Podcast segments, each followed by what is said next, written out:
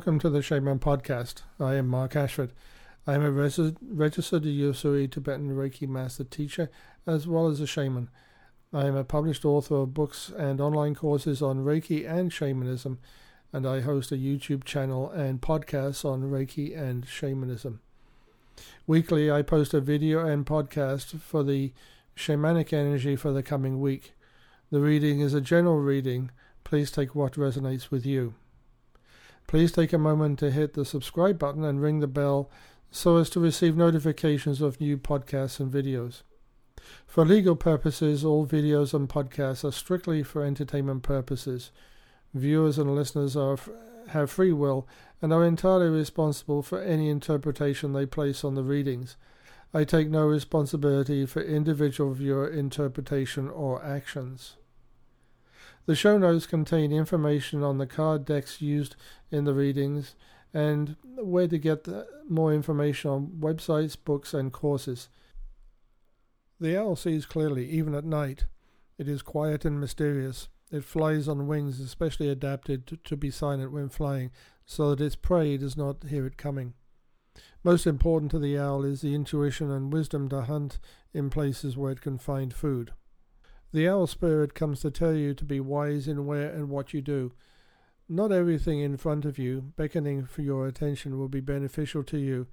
Use owl like intuition to read between the lines, pay attention to contracts, and what you sign that obliges you or obligates you to commitments that may not be right for you. Just because others have signed quickly or accepted responsibility and obligations does not mean that you need to do the same. We have free will, and that gives you the possibility to do good, not so good, or nothing at all. You have only so much energy to accept obligations. Use your energy wisely and do what benefits you. You do not have to be like everyone else. Be yourself, uniquely yourself. Trust in yourself, your intuition, your wisdom, and a clear mind to make the right decision and only accept obligations that are beneficial to you. Wind. Wind is air, one of the five elements important to a shaman and shamanic tradition. It is a unique element. It is all around us, yet we cannot see it, touch it, and it is the medium that keeps us alive and allows us to speak, sing, laugh, communicate, and spread our ideas and wisdom. It allows us to experience and to be heard. Just as we can be heard through the air, so are things brought to us by it. Birdsong, the whispers of a partner or a pet, and music. But air, the wind, also brings the opposite anger, distrust, and violence. The wind may blow gently as a whisper or like a tornado. You can stand with your back to it and try to resist it, or turn and face it and feel the message that the wind is sending you now. The wind always means change. In nature, the wind blows down branches and trees that are dead or weak it may even blow down homes and buildings that are unsound. It is your challenge this week to understand what the wind is blowing down, why it is blowing the way it is, and what is dead or weak in your life. Depending on how you're attached to what is leaving your life, your existence, the wind may be blowing gently, encouraging you, or like a storm and sweeping away things violently. The more you hold on to what needs to leave, the stronger the wind will blow, and the greater the force it will apply. Do not hold on to what you do not need, what no longer serves you. Be prepared for the calm and clarity of fresh air after a storm. Good things are coming. Eagle. The sun rises in the east, and that is the direction from which the eagle comes into your life. The eagle is a predator. It soars high in the sky, looking down on the earth for prey and sustenance. It has powerful vision to see the smallest creature, but it also sees the big picture. It takes in the entire landscape with one movement of its head. It securely nests in the mountains and in the tall trees. Above all, it is successful in the hunt and bringing new generations of itself into being, for us to enjoy and to wonder at. From its high vantage on a thermal of air, the tall tree, or a mountain, it sees the world as a place of abundance and opportunity. If you cannot see the abundance and new opportunities around you, Have you become focused on your feet?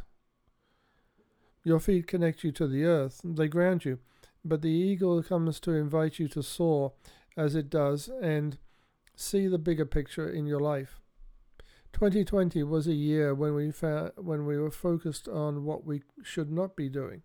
2021 is uh, better, but not free of obligations and limitations placed on us by the pandemic. Yet the eagle comes to tell us to lift our heads, look at the opportunities, and plan to take charge. Even if there were no pandemic, there will still be challenges to overcome. Do you have the education you need? Do you have the money? Do you have the time? Do you have the inner drive to achieve? Now is the time to take action and make things happen in preparation for a time when things will be freer and open to allow you to achieve your goals. And now for the Queen of the Moon Oracle card, and the card is Hunger. Hunger is not about our stomachs, it is about what is inside of us, what motivates us, what we enjoy, and what we do not. Today, just as in the ancient past, there are white shamans, shamans who spoke to the beneficial spirits of the community and of each person. They learn from them and practice for the good of all.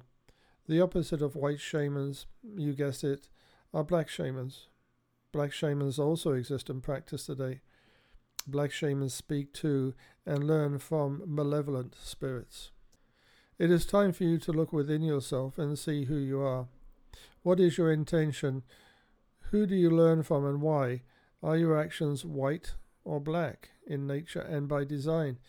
Do you take pleasure in building and creating, or do you seek to tear down and destroy? This period of self reflection coincides with the growth that is all around you.